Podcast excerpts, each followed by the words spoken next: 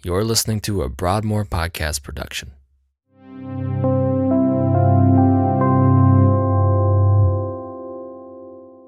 In today's message, Pastor Josh Brady preaches from Romans chapter 12 as we continue to work our way through the entire book of Romans. As we listen, may we be both encouraged and challenged by God's word to us. Well, good morning, church. How are we? Great. If you have your Bibles, would you open to Romans chapter 12? Romans 12. Church, we made it. We are out of the first 11 chapters. Aren't you excited? Yes, praise God. It's been a good season. Uh, looking back on our calendar, I thought this seems like we've been at this a while. Uh, we started Romans 1 1 on September 11th. Uh, and here we are, the first Sunday in March, and we are getting into the application chapters of this letter. And I can't wait. It is going to be good. Uh, over the last three weeks, we have enjoyed, I, I almost said endured, but I'm going to change that to enjoyed uh, chapters 9, 10, and 11. Uh, in that, many verses to cover, sometimes 32, sometimes 36.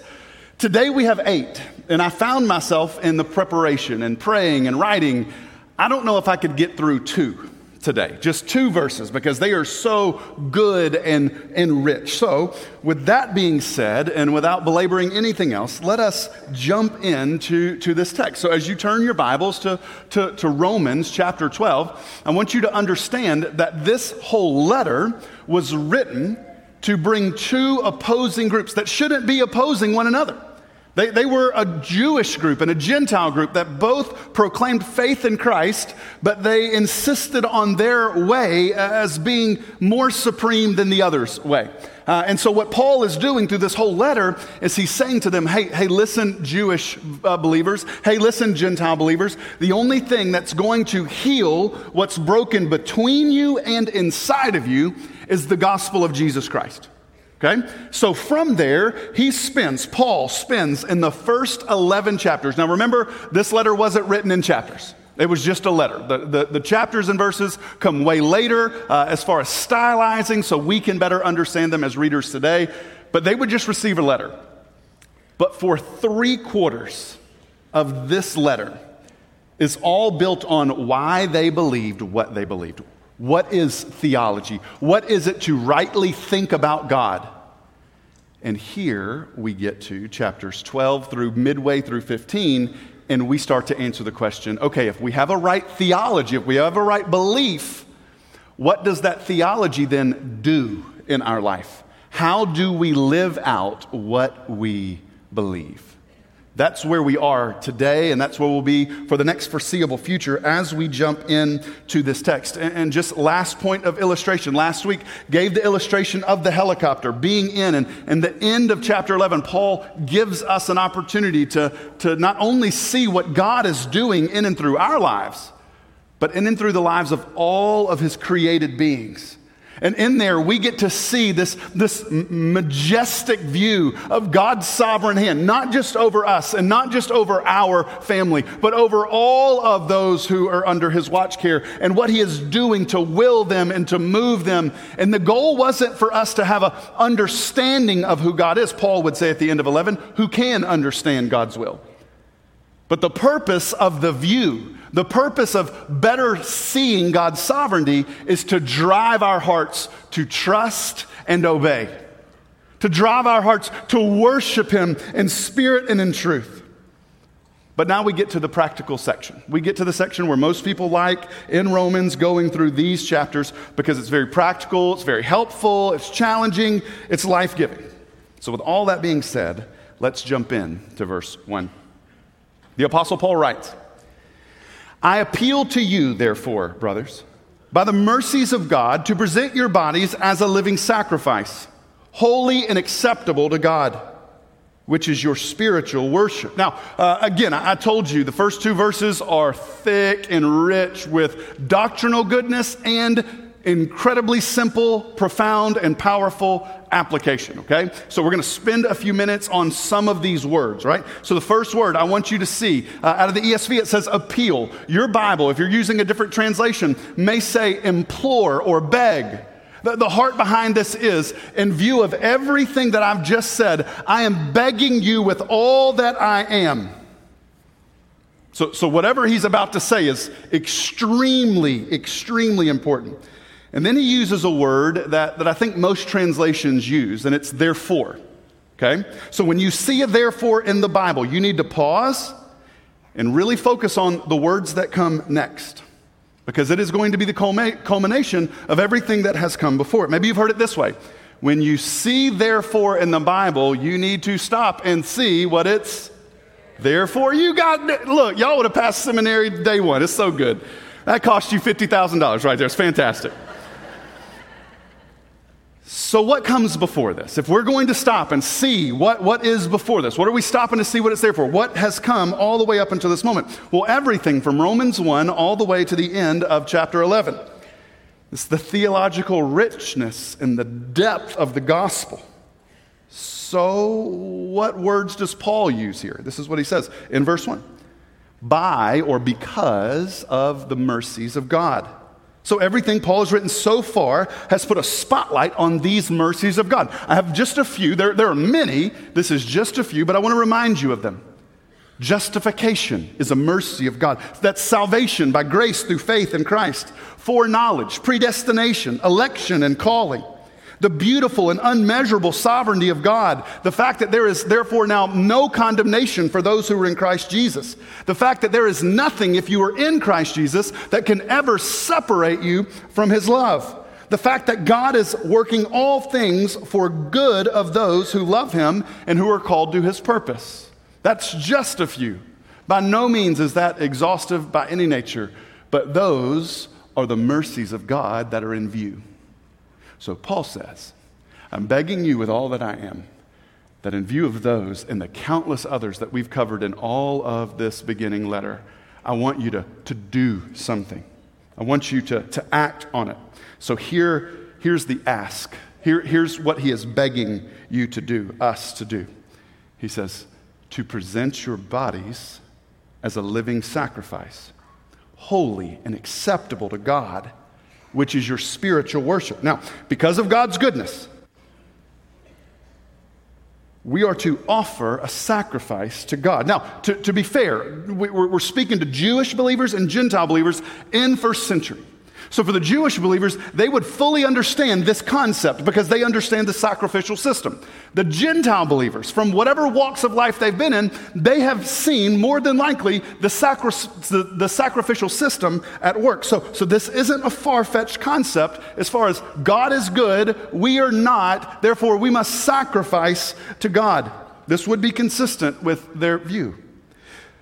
But the object of this sacrifice, the one that Paul is calling them to is different, it's new. Paul says they are to offer their bodies, we are to offer our bodies as a living sacrifice. That's strange. See, Old Testament practices would call for an offering of the works of our hands or the ability of our bodies. So, for example, if you had sinned and, and you need a blood offering, then you are to go and buy a bull and sacrifice that bull or have that bull sacrificed in your stead. So, so you do something to go out and get the sacrifice, you pay for it, and then you bring that to the table. Or maybe it's a grain offering. Maybe it was something that you have grown from your field, and now it's something that you were going to present. I did this thing, God, and I want you, because of what I've done, to look past my sinfulness. These sacrifices could cover the, the sinfulness of our life, the, the blood offering and the grain offerings and the many other offerings that are listed throughout the Old Testament. What happens here is, is God is trying to, or is in the sacrificial system, protecting us from his wrath towards our sin. But because of Christ and his work on the cross, God's wrath has been satisfied, doing away with the old sacrificial system, and now ushering in something new, something better, and something more life giving.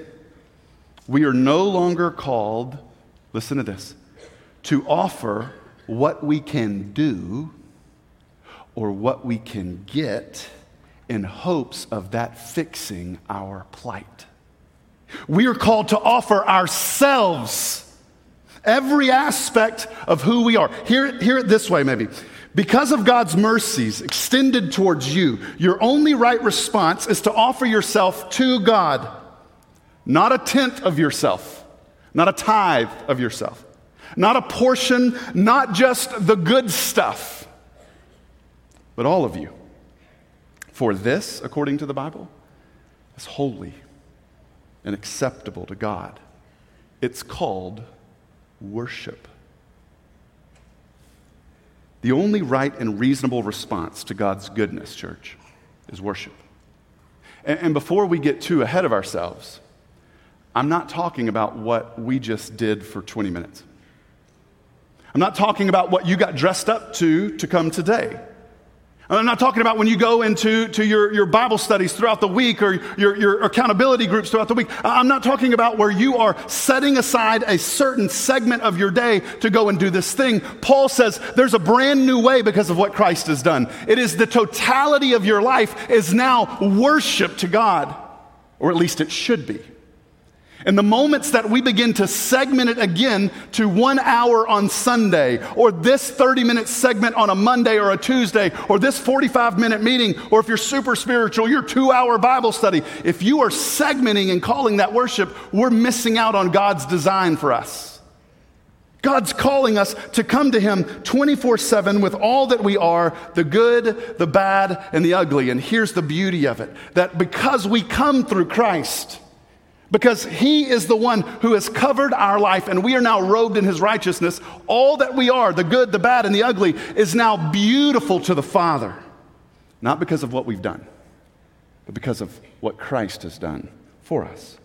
It's called worship. True, right, God honoring worship has very little to do with a building or music or preaching or teaching or other people or nice clothes.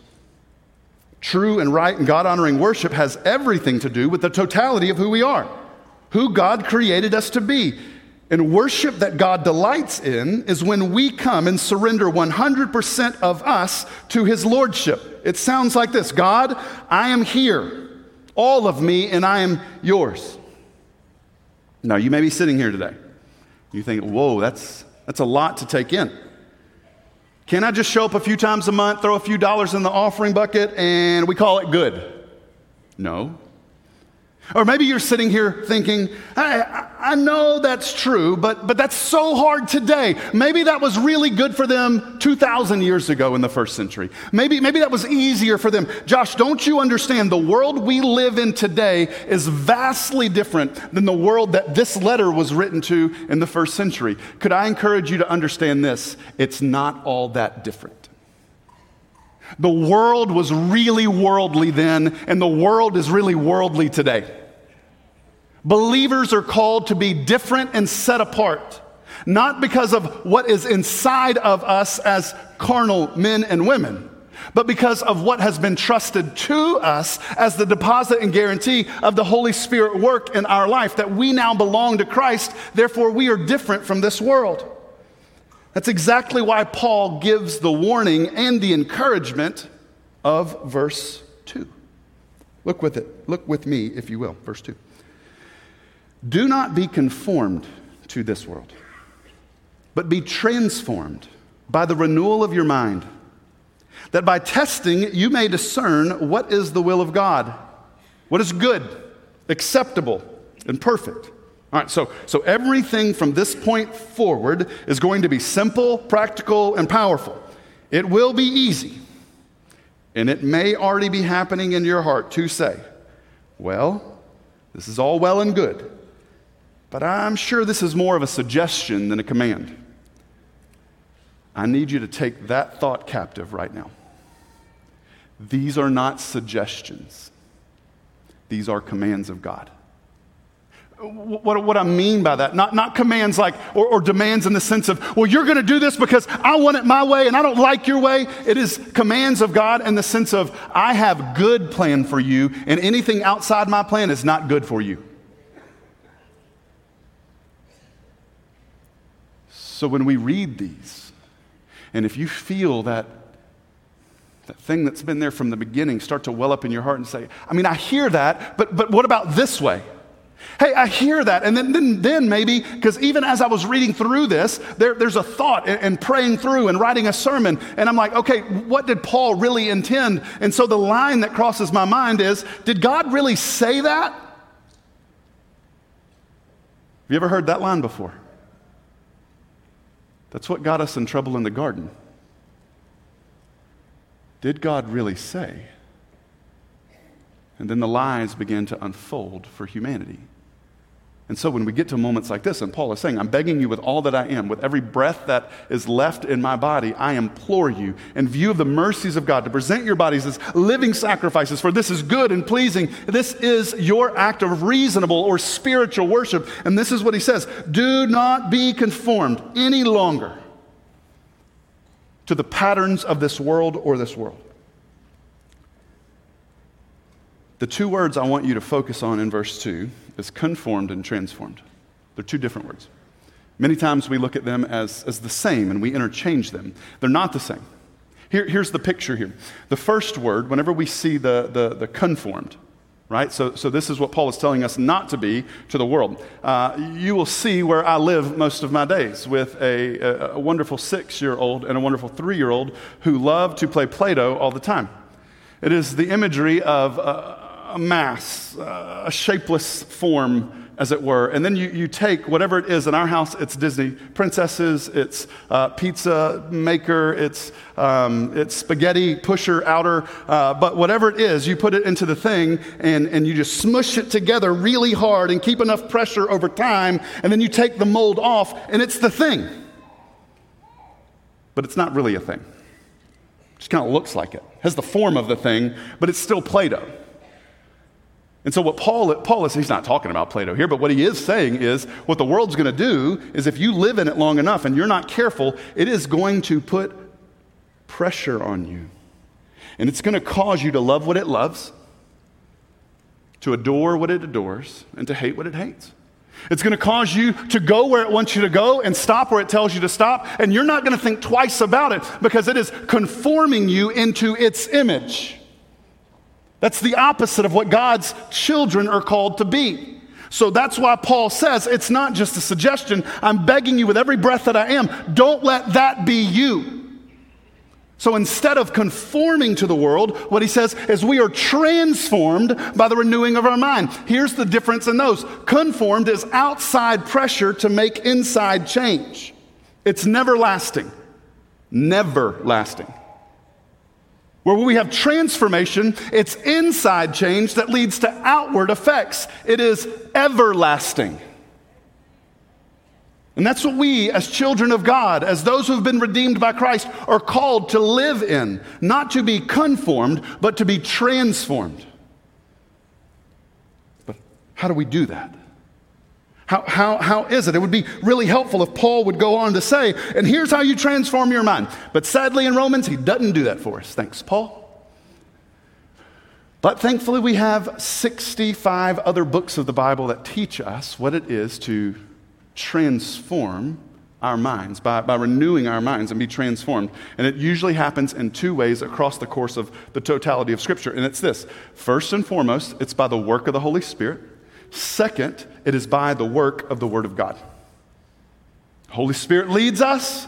The Word of God is going to guide us. It's going to tell us, go here, we go there. It tells us, don't go there, don't go there. It is the guide set up in our life that as the Spirit leads us, we are going to be able to discern what is good. More to that in just a second. So Paul says this we, we, are, we are to understand that, that, that to be conformed is bad, to be transformed is good, but, but how does this work? He says, by the renewal of your mind, that by testing you may discern what the will of God is his good, acceptable, and perfect will. All right? So you and we, I, we, we all of us, are transformed from the inside out by the renewing of our mind. Here is just a principle of life you need to know. You change the way you think, you're going to change the way you act. This is not pop psychology. This is real life. This is God's design for humanity. Change the way you think.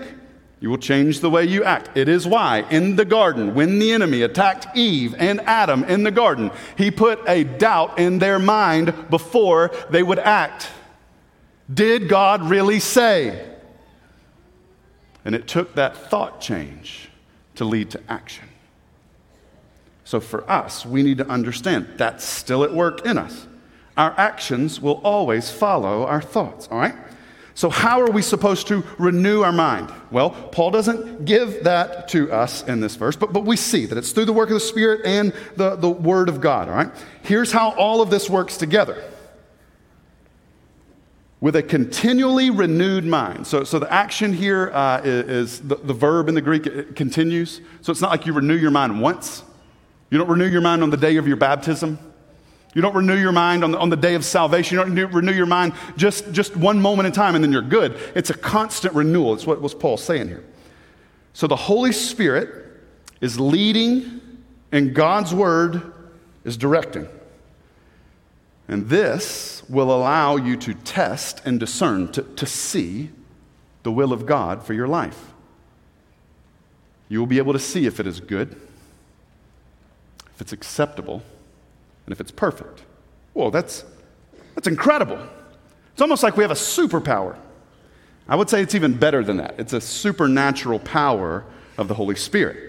All right, so, so what, what, are we supposed to do with this newfound ability? If we're going to be led by the Spirit and guided by the Word, and we can now see God's will around us, that that, that way is good and that way is not good, that we can see that this is going to be good joy for our life and that's not going to be, how do we use this? This is, this is too much power. What do we do? Look at verse 3. For by the grace given to me, I say to everyone among you, not to think of himself more highly than he ought to think, but to think with sober judgment, each according to the measure of faith that God has assigned. All right, so, so Paul gives another command here, an impassioned plea. He says, in your newfound uh, ability to think, to, to see and test God's will, don't think of yourself more highly than you ought, but to think with sober judgment. What is a sober judgment? How, how do you discern that you have that? This is the meaning behind it. Judgment that's not affected by anything from the outside, namely what you can do or what others think of your abilities. We are to measure ourselves by what God has given to us, measured by the faith that has been trusted to us in Jesus Christ. Hear it a different way. If you're a follower of Christ, then your only boasting is in Christ. Nothing else. Your boasting is not in your abilities for Christ. It's not in your, your boasting in your abilities to Christ. It is only boasting in Christ and Christ alone, what He has done and who He is.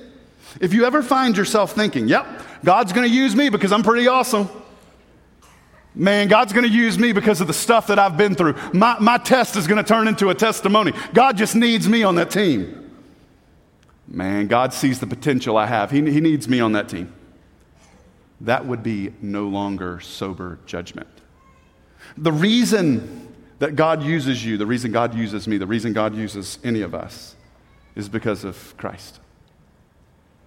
It's because of his glory. It's at the end of the day when he uses us, and, and this is a whole other sermon for a whole other day. God uses weak vessels to bring him the most glory. So it's never should be our thought at the end of the day, man, God really used me today. The thought should be, how in the world did God just use that? I can't believe he said that. I, I, don't even know where those words came from. I never had the boldness to go and do that before. I never in the, in, in the world had resources to go and do it because it was never about you. It was never about us, it was all about God. But don't lose the fact that God has created you for a purpose. And here is how that should be understood in your life and the collective lives of the faith family. Look at verse 4 and 5.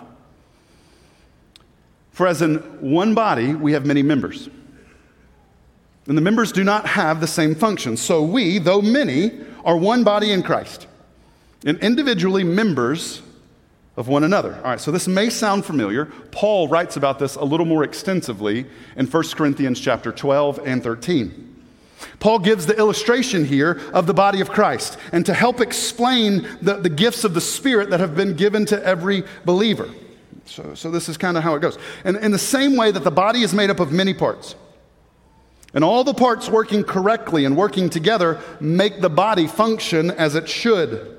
This is precisely how giftings should work in the church. Everybody has different giftings, but everybody is bringing those giftings to the table to use them, to bring God glory, and to share good with God's people. All right? Look at verse 6, 7, and 8.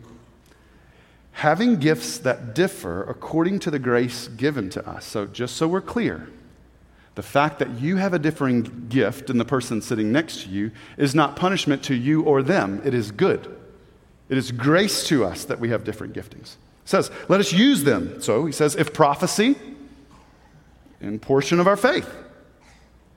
If in service, then in our serving. The one who teaches and is teaching, the one who exhorts and is exhortation, the one who contributes in generosity, to the one who leads with zeal, to the one who does acts of mercy with cheerfulness. Cheerfulness. So wherever you go, whatever you do, here's Paul's words, use it. You were given giftings, you were given passions, desires in your heart for the glory of God for a very real reason. And that reason is to glorify God and to bring good to your communities. Here's the issue, though if you don't use those gifts, the whole church is going to suffer. So let's go back to the illustration of the body and its parts. If you have healthy eyes, but you choose not to open those eyes, the whole body is going to suffer because it can't see where it's going. If you have healthy feet, but you choose not to walk on those feet, then the whole body is going to suffer. If you have healthy ears, but you choose not to listen, the whole body is going to suffer. When the body of Christ chooses not to use its giftings, its blessings, then the whole body suffers and becomes frustrated and goes nowhere. Now, as we end our time today, and I'll ask our worship team to come back up, but please don't pack up. This is, I think, really important. And, and this illustration I'm going to give you, it's personal to me, but I think it's going to be really applicable to us today. I think it'll connect. Let's see. So, to understand the body of Christ and the gifts that make it up is certainly a maturity thing. Meaning, the more we walk with Christ, the more we're going to understand better the gifts that He's trusted to us the more that we live life, the more that we're going to see that, that, that okay, well, maybe my gifting I thought was really broad, but I'm, I'm really called to this very specific thing. And the only thing that's going to get you there is guiding by the Holy Spirit and wisdom through the Word of God. Right? So, so we know it's, it's a maturing thing. And the more we walk and the more we live and the more we practice these things, we realize what God is calling us to do. Now, to illustrate my point, I want to invite you into a typical day for me of picking up my three year old from preschool. I get her from her classroom and I say, Hey, baby girl, it's time to go. And she says, Yay, daddy, let's go. And so she is gung ho, she's ready, gets her backpack, gets her water bottle, gets her happy napper, and we're out the door. There is mission and there's excitement about the mission and she can't even contain it. We get halfway down the hallway, and she turns to me and says, I'm tired. I need you to hold me. And I look at her and say, Nope. You got feet, use them. So she walks another five, six feet, and she turns around and says, Uh oh. I said, What? My feet don't work. what you mean your feet don't work? I can't walk my feet, they don't work. She lays down. All right? So, so at this point, we're, we're about right here in the church. So, so preschool's that way. There's a stairwell right here. And I said, okay, Lydia, listen to me, babe. We have to get up that stairwell, and we're not far from daddy's office. Then your feet cannot work, and it'll be just fine. She said, uh oh. I said, what? My eyes don't work either. so at this point, she is now sitting on the floor, eyes closed, just doing this. And I'm like, Lydia, babe, we, we've got to go. Remember, we're, we're done with school. Let's go. Mission, excitement, we're there. She can't go because her feet are not working and her eyes are not working. So, where we once had this, this zeal, this excitement, this passion for the mission that was before us, we are now sitting at the bottom of the stairwell on our bottoms with our feet not working and our eyes not opening, and we're waiting. What are we waiting on? We're waiting on feet to work again and eyes to open. And for her, it seems like a fun little game. But for daddy who has to get back to work, it's pretty frustrating. And it causes frustration between us. And it's in that moment that I begin to be frustrated at her, and I may begin to speak more firmly to her. And she may begin to speak more firmly right back at me. But we are now at an impasse, and the mission is paused. The excitement is gone, and we sit at the bottom of the stairs. Too often, church, this is us. Where there, at one point for us, was an incredible mission that stands before us. We know we are to make disciples of all nations, to baptize them in the name of the Father, the Son, and the Holy Spirit, and to trust that God is going to be with us until the very end of the age. That is the mission. We, we also know that we have excitement for the mission because God has promised that He has all power and authority and that He's going to be with us to the end. So, what else do we need? And we start off on our journey and we get tired and we say, uh oh, my feet don't work. Uh oh, my eyes don't work. My hands don't work. I'm tired. And a church that was on mission is now stagnant. They have all the theology in the world, but they're not obedient to the call to go. I'm not saying that that is you, but I am certainly saying that's easily us. And so when we get to chapters 12 and 13 and 14 and 15, you're going to see incredible practical calls to real life response. In view of all the theology that we covered in chapters 1 through 11, a church can be, have incredibly good theology. It could be better than anything else. But if your theology doesn't lead to life, then your theology is worthless. And so, as we sit here today, the choice that we have to make is what are we going to do with what we know to be true? How will we rightly respond to the goodness of God? In view of His mercies, what are you going to do with your life? Paul says, give it up, surrender it. Surrender it every day and surrender it always. Say to the Father, Here is my life. It's yours anyway. You've bought it. Do with it as you see fit. And that's not just for an hour on Sunday or for your Bible studies in the week. That's for every breath you have left on this side of eternity. Because listen to me, we are a big church. We are made up of many, many, many parts, but we are one body. We are the body of Christ, who is the head. And so we know what he has told us to do to make disciples. We know the passion in which he shared that. We know the, the zeal, the, the excitement that we have when we first receive that message. The question now becomes what is standing in the way of you to walk in obedience? So here we go. Moving to invitation time. This will be a little bit different today. Should it be okay? I don't know where you are, uh, like, like in your, your walk with the Lord. I would assume you love Him and you love His Word. You wouldn't be here today more than likely if you didn't. I assume that, that you have a desire to bring Him glory and, and good to the people that are around you. But here's what I also believe is true for everybody here, including myself. We find that we toe a line between real life and church life. What I'm telling you today is there's no real life and church life for a Christian, it's all Christ life. Okay? If that's true, what are the things standing in your way? What are the things that you've said to the Father? My feet don't work. My eyes don't work. My hands don't work. What are those things that you've said? Nope, not doing that. Too hard, tired that you need to confess that to Him and surrender Him today.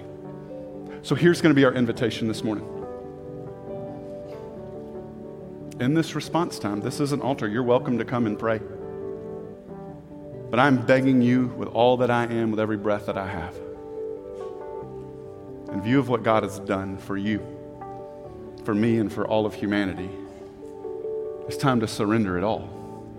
You'll have ministers down front to pray. There will be people right over here in this exit, fireside, if you would like to pray there. But I'm asking each and every one of us to consider, in view of what we know, our theology, how is that affecting how we live every day? What's standing in the way of our obedience to the Father?